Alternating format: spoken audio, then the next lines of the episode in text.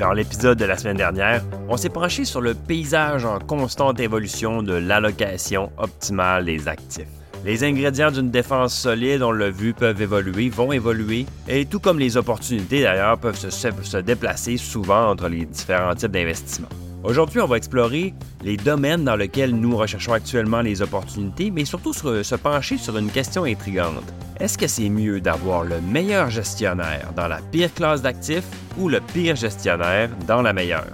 Bonjour, je m'appelle Pierre-Benoît Gauthier, vice-président adjoint à la stratégie de placement à IG Gestion de patrimoine. Joignez-moi chaque semaine alors qu'on explore les différentes tendances qui influencent les marchés. C'est la semaine du 4 septembre et encore une fois, les marchés sont en mouvement. Je vais m'inspirer de l'humoriste québécois bien connu, Yvon Deschamps, qui avait dit une citation qui m'a toujours resté en tête Mieux vaut être riche et en santé que malade et pauvre. Dans cette optique-là, c'est évident que le scénario idéal consisterait à avoir le meilleur gestionnaire dans la meilleure des classes d'actifs. Mais quelle est l'importance de cet avantage et surtout, mais qu'est-ce qu'il faut faire euh, pour y arriver? On va se pencher sur les données pour le savoir. Parce que c'est une chose de dire Ah, c'est difficile, ah, c'est impossible, mais maintenant, est-ce que c'est vrai? Les données vont nous le dire. Morningstar nous a fourni des données sur les indicateurs de performance d'un très, très grand nombre de gestionnaires de fonds canadiens. En fait, je dis des fonds canadiens, mais qui peuvent gérer des, actions dans différentes géographies mondiales. On a analysé les disparités de performance entre les gestionnaires classés dans le premier quartile et ceux classés dans le troisième quartile pour plusieurs classes d'actifs. Donc, allons-y avec les constats. Dans le domaine des revenus fixes, les gestionnaires du premier quartile ont dépassé les gestionnaires du troisième quartile par seulement euh, environ 1,60% Cet écart assez modeste correspond bien aussi à la volatilité qui est bien plus faible euh, dans le cas des, revenus fixes. Donc, ça aurait été surprenant de voir un très gros écart de rendement ici parce que, à la base, les rendements ne sont pas très élevés. En revanche, l'écart de performance dans le domaine des actions mondiales, donc les actions qui sont de n'importe quelle géographie de la planète, a été seulement de 2,67% C'est plus, mais c'est pas énormément plus. Par contre, on peut dire que dans le domaine des actions mondiales, ben, c'est assez, euh, assez, large. Hein. donc, il peut y avoir une forme d'allocation tactique de l'actif, un peu comme on l'a décrit la semaine dernière, entre les différents marchés géographiques au sein de cette même catégorie-là, puis ça peut produire des résultats différents. Donc, pour aller dans une vision plus granulaire, plus détaillée, regardons les géographies particulières. Les gestionnaires les plus performants en actions canadiennes ont dépassé leurs homologues du troisième quartile par 2,20% entre 2018 et 2022. Pour ce qui est des actions internationales, la marge est seulement de 1,9. Au niveau des actions américaines, par contre, on a dépassé, le premier quartile dépasse le troisième par 3,75 environ. Euh, ici, ça, se comprend bien. Hein. Ça veut dire que pardon, certains euh, gestionnaires qui sont plus axés sur les technologies ont vastement surperformé ceux qui ne l'étaient pas parce que ça a été le secteur qui a été le plus performant pendant une très longue période, donc ce pas des données surprenantes. Mais ces chiffres-là semblent plaider fortement en faveur de la sélection des gestionnaires performants parce que les écarts sont importants. Ça pourrait donc sembler judicieux de regarder son portefeuille et remplacer les fonds de moindre qualité par ceux de euh, premier quartile. Le petit problème dans cette stratégie-là, dans les fonds d'action canadiennes de premier quartile, seulement 28% ont réussi à, conserver leur, leur, performance dans les deux années qui ont suivi. En fait, c'est même pas vrai. C'est encore plus généreux. On était encore plus généreux. Seulement 28% ont réussi à rester dans le premier ou même le deuxième quartile. Plusieurs d'entre eux ont même tombé carrément au quatrième quartile. Aux États-Unis, le taux de persistance de performance est légèrement meilleur à 42 mais tenez-vous bien, à l'échelle internationale, on n'a trouvé aucun gestionnaire qui a réussi à le maintenir dans les deux années subséquentes. Qu'est-ce qu'on entend aussi par meilleure performance?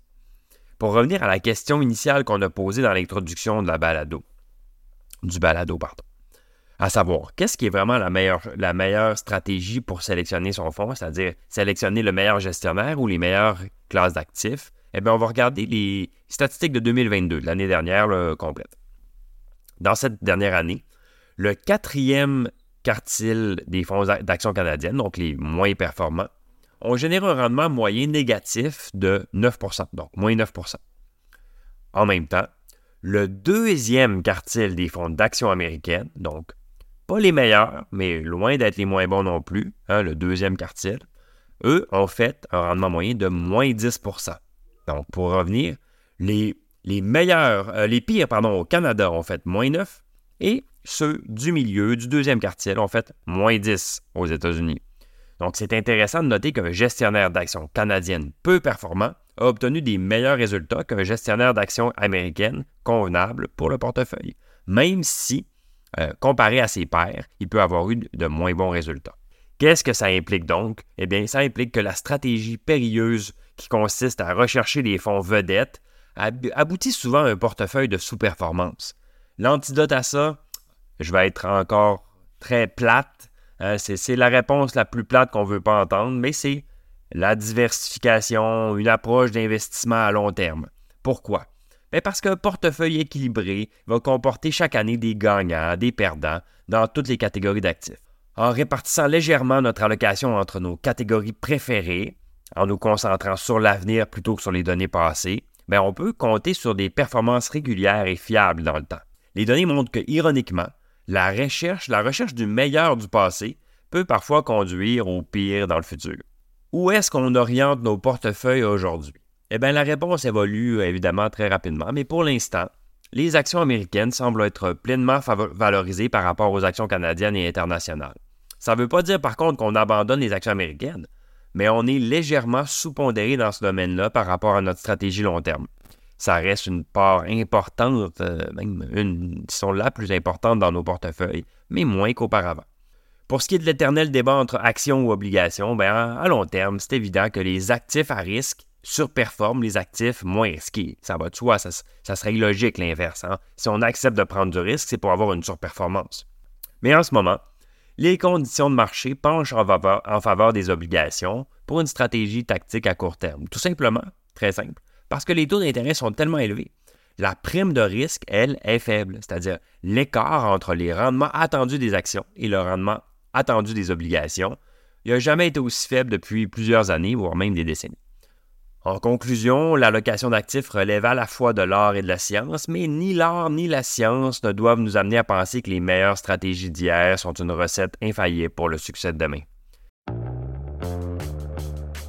J'espère que vous avez apprécié le balado. Si c'est le cas, n'hésitez pas à le partager à vos collègues et amis et on se dit à la semaine prochaine. Le contenu de ce balado, y compris les faits, les perspectives, les opinions et les recommandations, ne doit pas être pris ni être interprété comme un conseil en matière de placement, ni comme une offre de vente ou une sollicitation d'offre d'achat de tout titre cité. On ne doit pas se fier sur le contenu de ce balado à quelque fin que ce soit, et IG, Gestion de patrimoine, n'est aucunement responsable de son utilisation. Le présent balado renferme des énoncés prospectifs qui décrivent nos attentes actuelles ou nos prédictions pour l'avenir. Les renseignements prospectifs sont assujettis à des risques, incertitudes et hypothèses pouvant donner lieu à des écarts significatifs entre les résultats réels et ceux exprimés dans le balado.